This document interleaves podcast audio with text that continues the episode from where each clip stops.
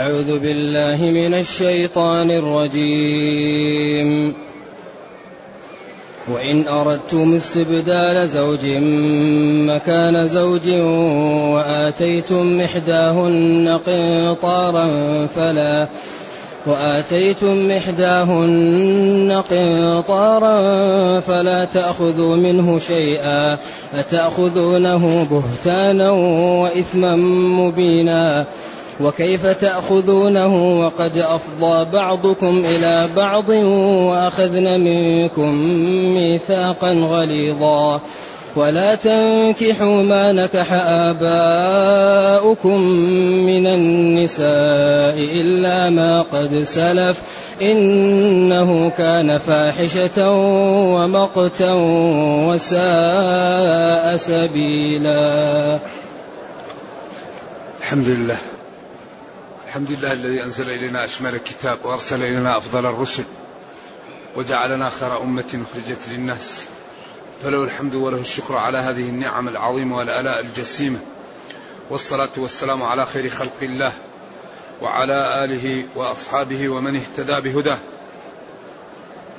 أما بعد، فإن الله تعالى لما بين حكم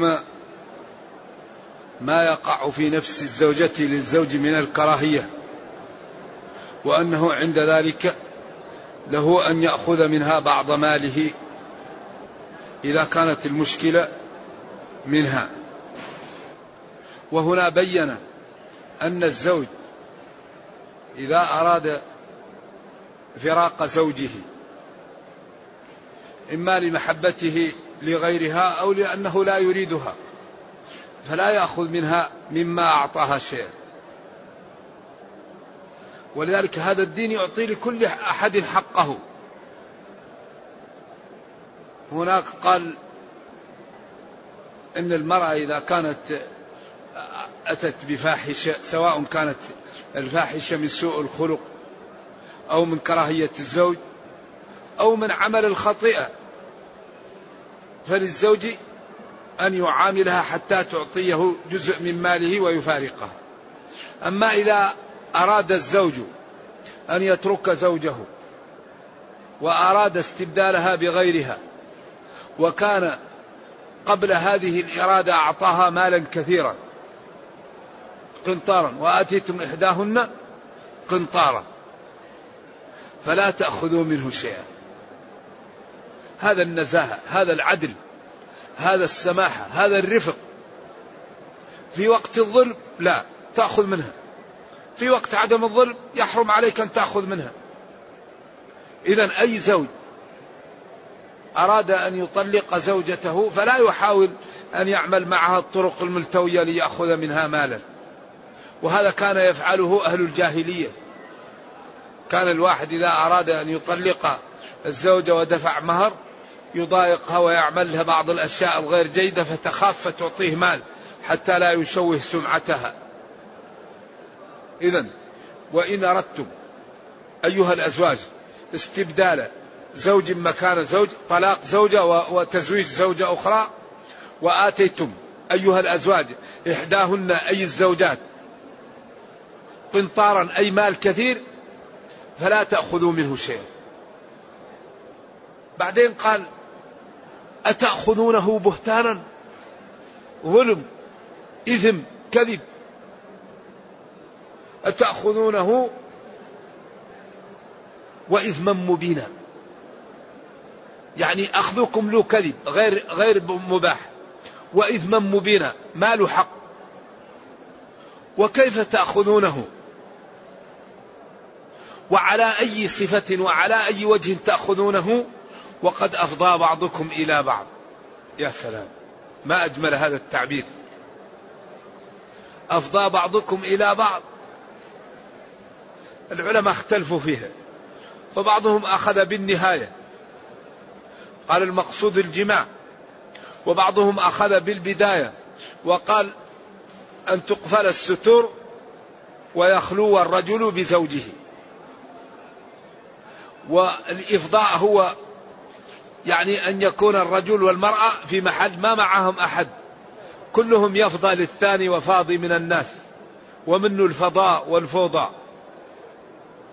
إذن على أي حق وعلى أي طريقة تأخذون هذا المال؟ والحال أن بعضكم أفضى لبعض، وأنت أخذت بذلك حقك أو مكنت منه، فإن لم تأخذه فباختيارك.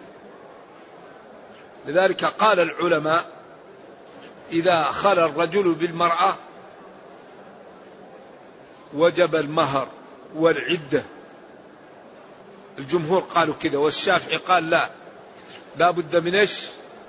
من المباشرة، الجماع. إذن على أي طريقة تأخذون هذا المال؟ والحال أن الزوج يعني أخذ حقه من زوجته وباشرها. وأخذنا منكم ميثاقا غليظا للعلماء في ثلاث أقوال: إمساك بمعروف، أو تسريح بإحسان، أو هو عقد النكاح، أو الأمر بأن توفوا بما استحللتم به الفروض. إن أحق الحديث. أيوة ف...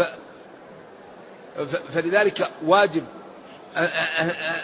أن نعطي للمرأة حقها، لأننا استحللنا الفروج بثمن، فأهم شيء الثمن الذي استحللنا به الفروج أن نعطيه، سواء كان معنويا أو حسيا.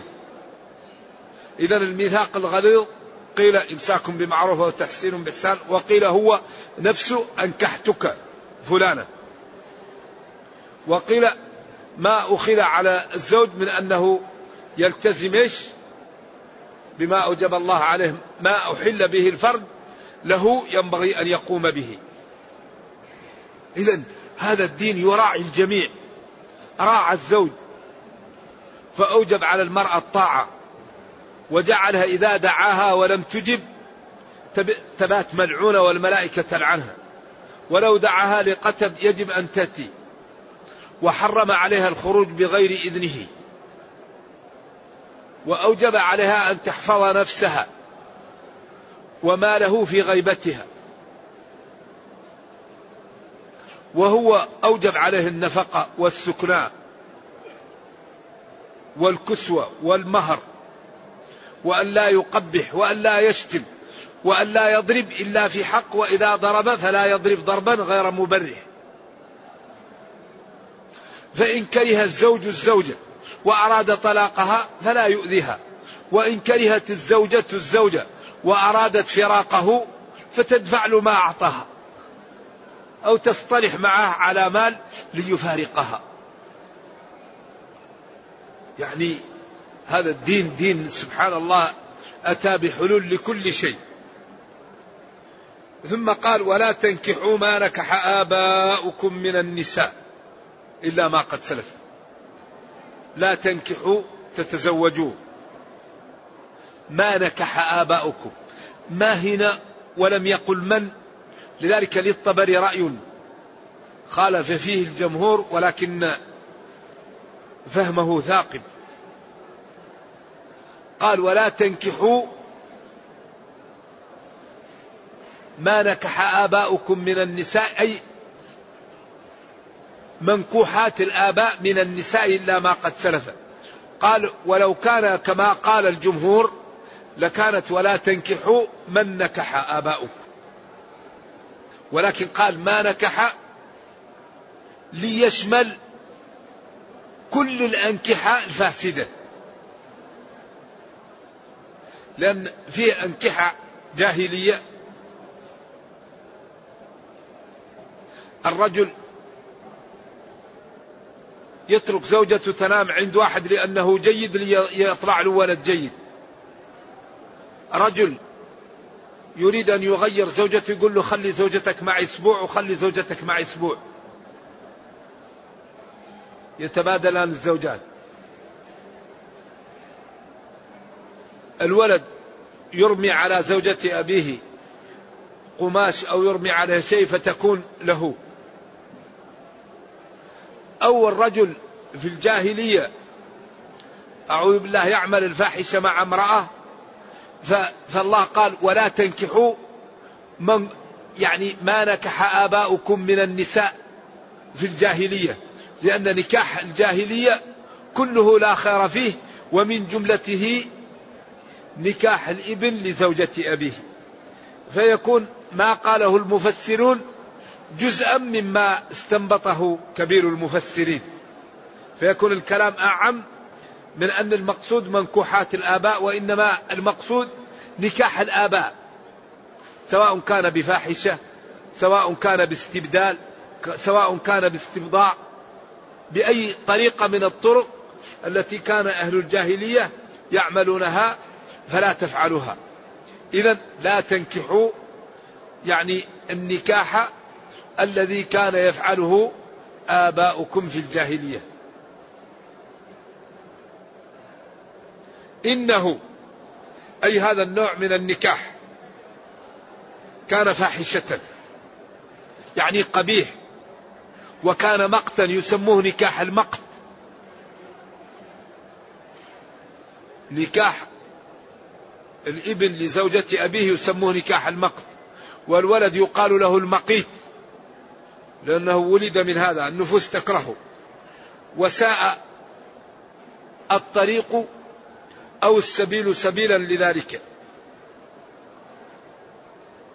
ثم بين جل وعلا في الآية التي بعد هذه المحرمات، وهي إحدى وعشرون، والثانية والعشرون الملاعنة أو الملاعنة. إذن النساء المحرمات كم؟ عشرون، إحدى وعشرون، وبعدين يمكن نجعلها أيضا ثلاث وعشرون بمن؟ بالمتزوجة، سبعة بالنسب،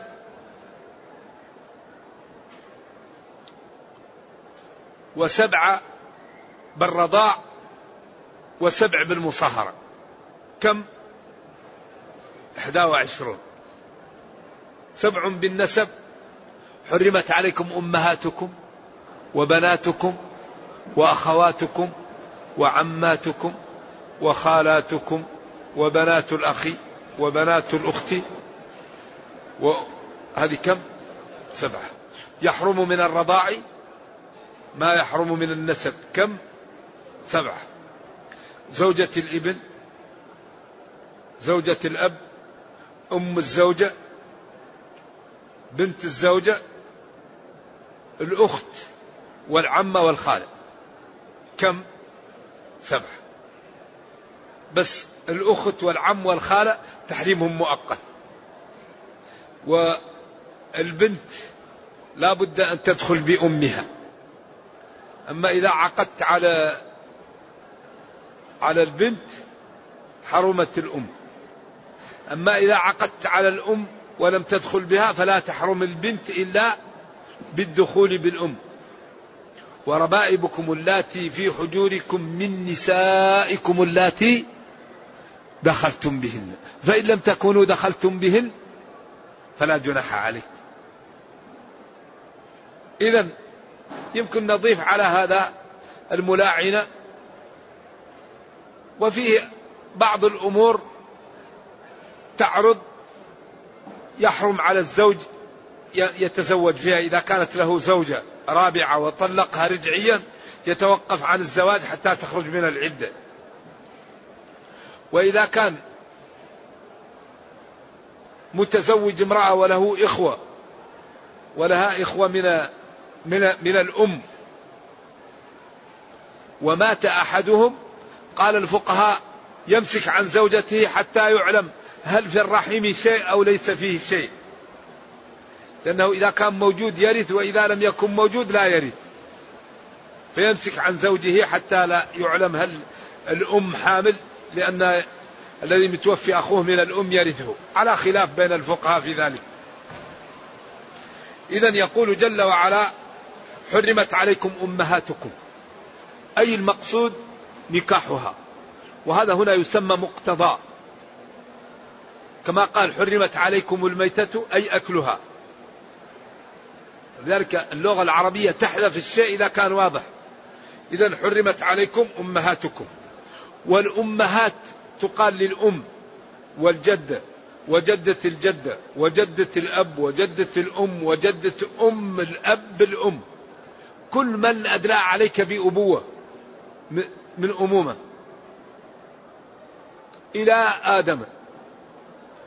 وبناتكم، بنات الابن وبنات البنت وبنات بنت البنت أو بنت الابن بنت الابن، كل من أدلى عليه بنوة.